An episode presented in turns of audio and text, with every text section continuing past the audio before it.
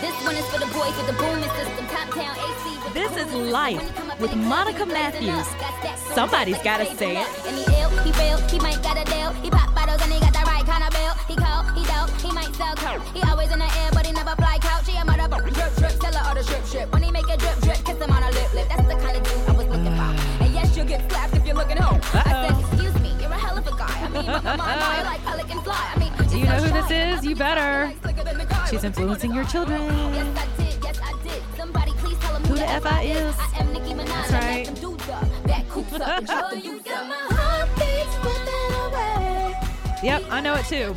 Welcome to my music industry. she talking about the boom, boom, boom, boom. Yeah, your kids know this. hmm Your six year olds, actually.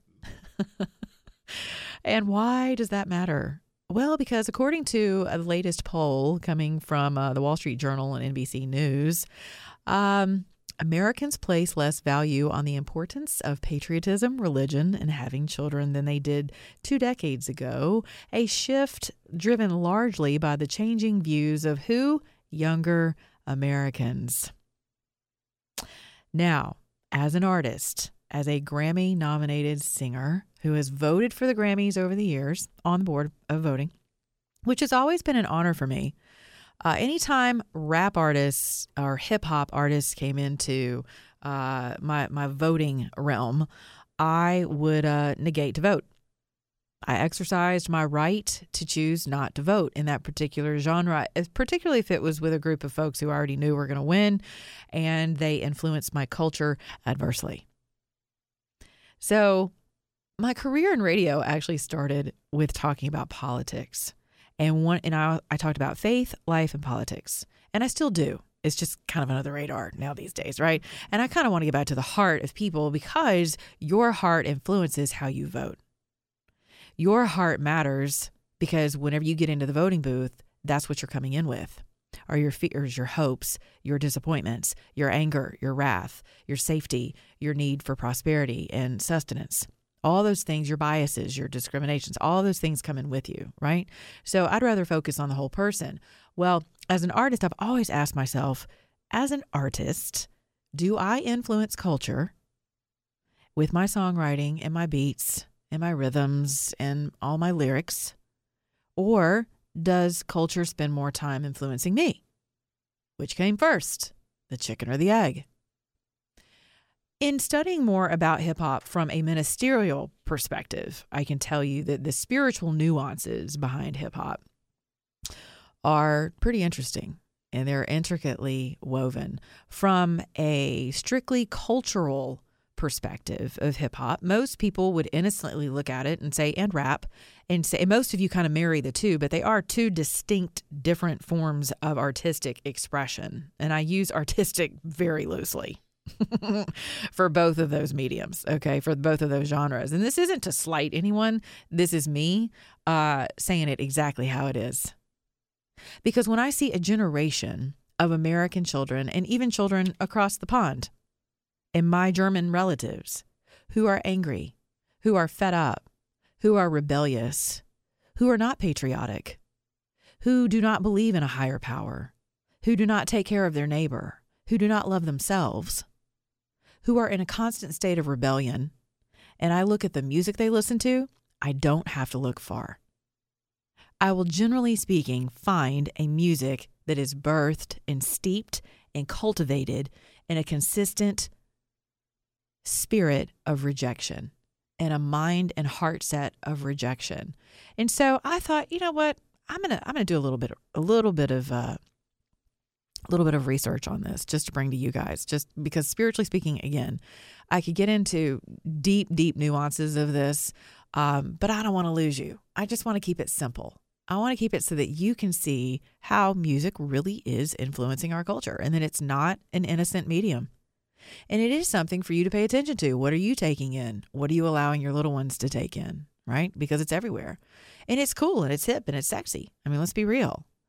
So, but some things are really costing us. And as most of you scratch your head and go, why are we so divided? Why is everybody so pissed off? Why why can't we all get along? Why can't we disagree with each other, agree to disagree? What happened to America as we knew her? You can look to the artistic expression in film, and in music and the visual arts as well. And you can see, in our education, but education's also infiltrated with all of these artistic endeavors as well, mainly technology, things that your kids are, you know, uh, subject to. So listen to this. One of the, you know, a lot of people tend to think hip hop is a religion, and it's not. But hip hop is definitely a culture, and it definitely has rules of engagement. So speaking truth to power is one of those things that, you know, keeping it real. But speaking truth to power. So it's like the need to tell the truth is fundamental to hip hop. Telling the truth is the element that gets hip hop into the most controversy because it also serves to highlight the nature of life for the streets, spelled with TZ, and the poor. It tells the stories through rap music that others are afraid to touch. The stories of inner city life, crack addiction, prostitution, cocaine, gangsterism, violence, police brutality, and the effects of policy wonks, disconnected policy. Hip hoppers consider those that want to silence hip hop as enemies of the truth. Now, remember what we talked about with things being turned around and backward, right? Especially with codependency, people calling that which is evil good in the name of love. So, this form of expression, apparently, according to uh, where am I? I'm at newstatesman.com. Uh, this is a blog about hip hop when and I can only assume this person who wrote it is in favor of hip hop because it has that that level of bias and that's fine because you're going to hear some things and hear nuances where you're going to go, "Oh, okay, now I get it." but anytime something is, you know, we think we're truth tellers about something, and maybe you are telling the truth. There is crack addiction, there is prostitution, there's cocaine. There are black men sitting in prison who have no business being in prison over an ounce of pot. I mean, come on. There are discrepancies within policy and, and biases and prejudices, and we know that about the world. It's the world, it's the world doing what the world do. That's there's my proper English. It's just the world doing what it do. And so, but how do you overcome that? With rebellion? With anger? With influencing an entire generation to continue in rebellion and anger? What about ascending? What about ascension? And how are you going to rise above the fray in rebellion? All rebellion ever leads people to is a lower level of bestial living. And I use that term on purpose because in my ministerial studies, we have two facets of our existence that we can live from at any given moment. And one is our bestial nature, and one is our higher nature. It's our spirit nature. So for people who they don't offend me when they're like, "Oh, we're all animals," and some church people get all nuts about that, and I'm like, "Well, actually, you're not lying. We all do have, we are higher than the animals, but we all do have an animalistic nature from the fall of man. But we can live above that. And so, any genre of music that romanticizes, that glorifies, that um, that monopolizes, that can monetize poverty, hell, destruction, and death, I'm not for that. And so, you want to know why patriotism and religion and each other are low on the totem pole for our young Americans? You can look no further to certain quote artistic endeavors like this. So, speaking truth to power, what kind of truth are you talking?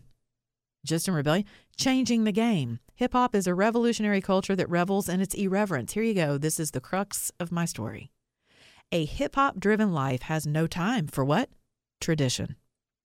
Hip hop is a culture of permanent rebellion, a constant challenge to the status quo, making it a culture of outsiders. Hence, hip hop is in a constant state of flux and becoming as soon as hip hop appears to be fixed, it shifts. Think about that. You've got trap music, you've got all of these other elements. And we have things happening in my own city, in the city of Atlanta, which is huge in this particular genre of music trap, rap, hip hop, urban, R&B, adult, contemporary, all these things that are very urban centric come right out of my city. And you see where there are gang affiliations, shootings, fire bombings of our police and their houses because they don't want the cops living next to a trap house. What do you think a trap house is?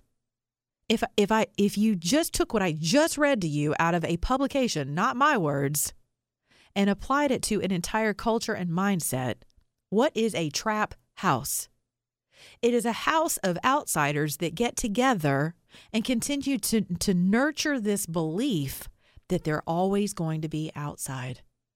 And they always have to practice rebellion with irreverence and speak the truth to power with irreverence and rebellion. When has that ever worked? We live in the freest country in the world. We live in the land of opportunity. Are we perfect? No. Is any nation perfect? No. Will we ever be perfect? No. But we have been placed here with a higher power in all of us. We've been created by an infinite being who I don't believe we have to be ruled and governed by the stars and all that stuff. I covered that in my last podcast. Okay. But until we break out of alignment and agreement with the codependency of, well, it's just culture, it's just cool, man. It's all over our movies. Our kids are bouncing to it. And then you scratch your head at night. You go through your Twitter feed and you go through the division and the gang violence and the killing in Chicago and our kids dropping out of schools and pregnancy rates and 60% of babies in Georgia are born on Medicaid. And you look at all these cultural things that are romanticized by a culture of rebels.